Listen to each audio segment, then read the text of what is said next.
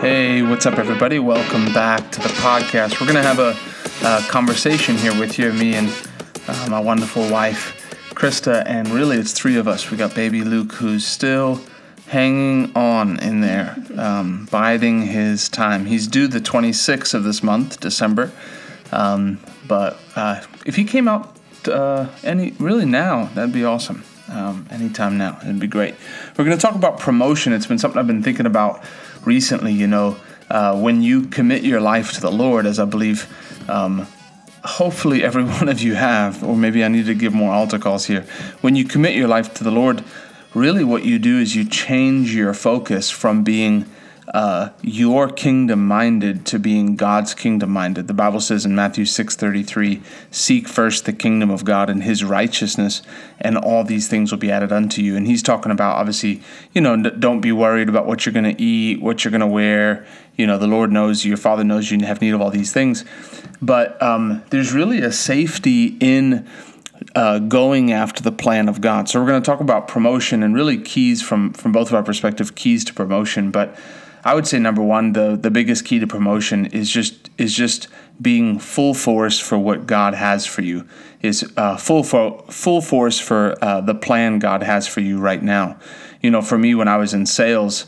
Um, it took me a while to realize that God's plan, even though He called me to ministry when I was uh, seven years old, almost eight, God's plan was for me to spend uh, quite a long season in door to door sales. I'd gone through Bible school, I'd graduated Bible school.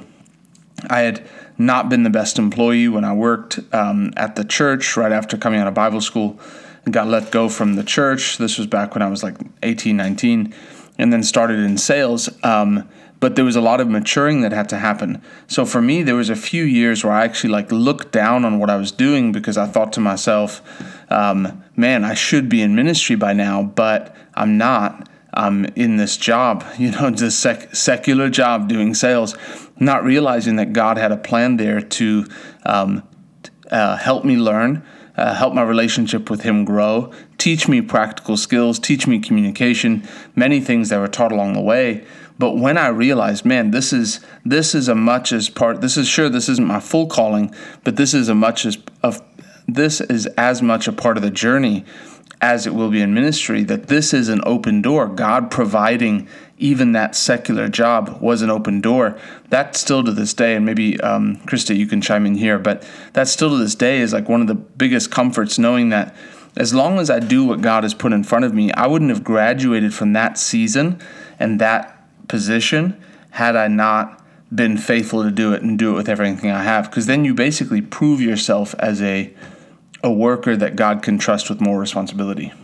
Yeah, for me it was a shorter a shorter time, but I also knew, you know, that I wanted to be in ministry. Went straight into ministry school right after high school, and uh, you know, I didn't have any other plans or anything, um, you know, ahead of myself other than you know that I would go in and do ministry. But there was there was a season of learning some things and uh, you know even like a humbling you know with going and doing some odd jobs and things that I didn't really want to do but it was all part of where God was leading me.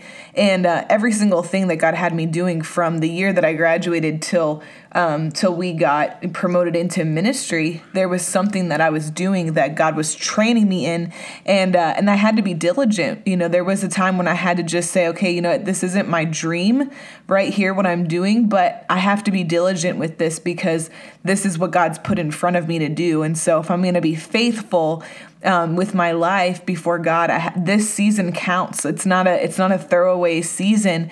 Everything I'm doing counts. You know, for for for what you know my life is worth right now. So I have to make you know doing these monotonous jobs that I don't feel like are my calling.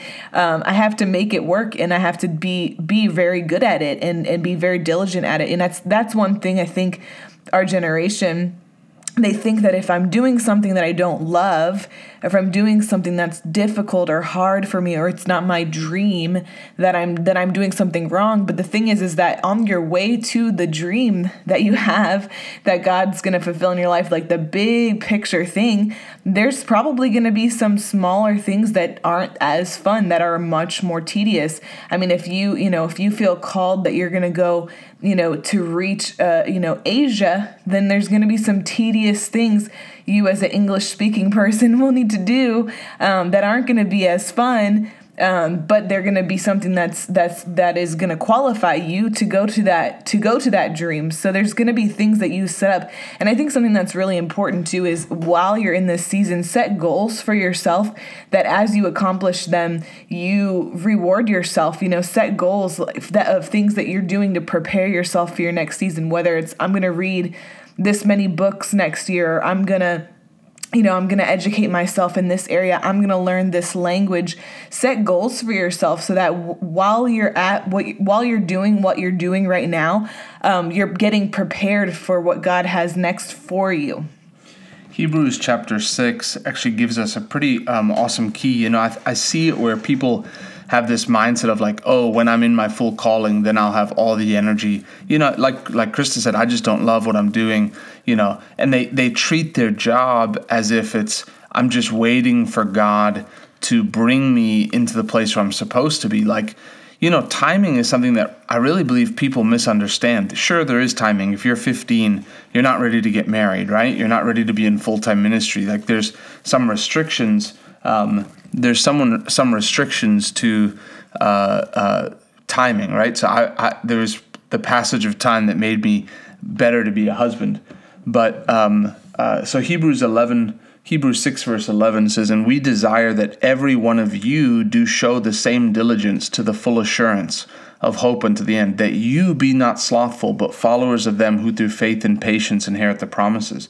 There was no asterisk here saying, hey, when you're doing what you're called to do everything is a stepping stone. And so people treat that, oh, you know, I work at this place, you know, I really don't like it. But how you handle that opens you up for promotion. So just having, I guess, a spirit of excellence in everything you do, I would say is number one. Number two for me is um, has always been being under authority. You know, I see it more than ever. Being now in a place where we're full time in the ministry and pastoring, I see it where people have these attitudes towards authority, and really, they've never just settled in their heart that they're they're you're not your own authority. Like you you'll always be in a place where there'll be someone who has authority over you. So if you're the type of person who is changing churches, oh, I just need to take a break, you know, I'm not going to go back to that church for a while, you know, they said some things that were critical. Like you don't have the option to do that. God has placed that authority above you. The first authority he places above you is your parents. As a young person, how you treat your parents and how you respond to your parents' correction is it makes a big difference to God. The Bible actually God put it in the 10 commandments. Obey your parents in the Lord. It's a very practical way. And then wherever you are, your workplace, your boss may not be the best boss, but how you treat him as a person who um, is in leadership over you, your pastors, how how you're you don't just do whatever you want. Um, God puts that there because how we treat if we can't obey someone who um, or follow someone who's that we can see how are we going to follow god you know? It says here that you be not fo- slothful be followers or imitators of them who through faith and patience inherit the promises. Look at the people who've run the race that you want to have the ones who've who've who've finished their course. You know you look at Reinhard Bonnke you look at the different ones the people who kept men of god around them uh, people that they could be accountable to people that they could people who they could who could pour into their lives. Being in the place of accountability to, to strong leadership is is a is a hugely important thing.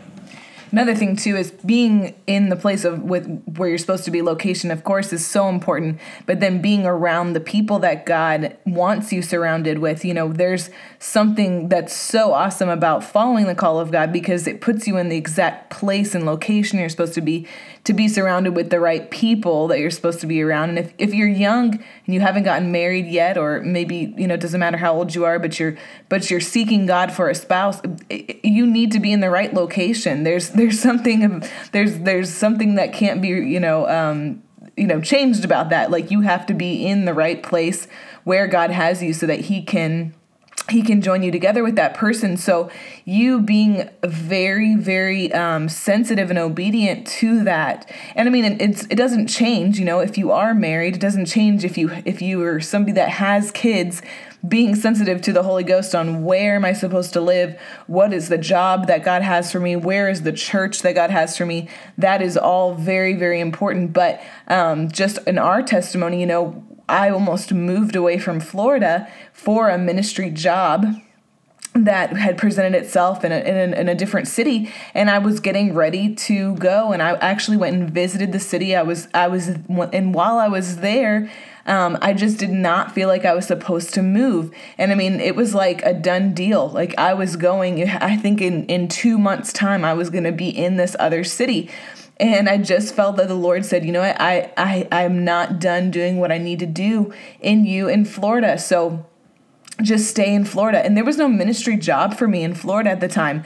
It was it was either you know it was just kind of doing doing odd jobs and things that I didn't really feel like seemed that that exciting um, you know, to me. But there was a time that I was supposed to be in Florida because I was supposed to be here to meet Ryan. So, and the thing for me is funny about that is like one of the things that really stood out to me about Krista was that she was diligent. That I saw her always working. It would have been a different scenario if she was like, "Oh, you know, I'm here, but I don't need to work."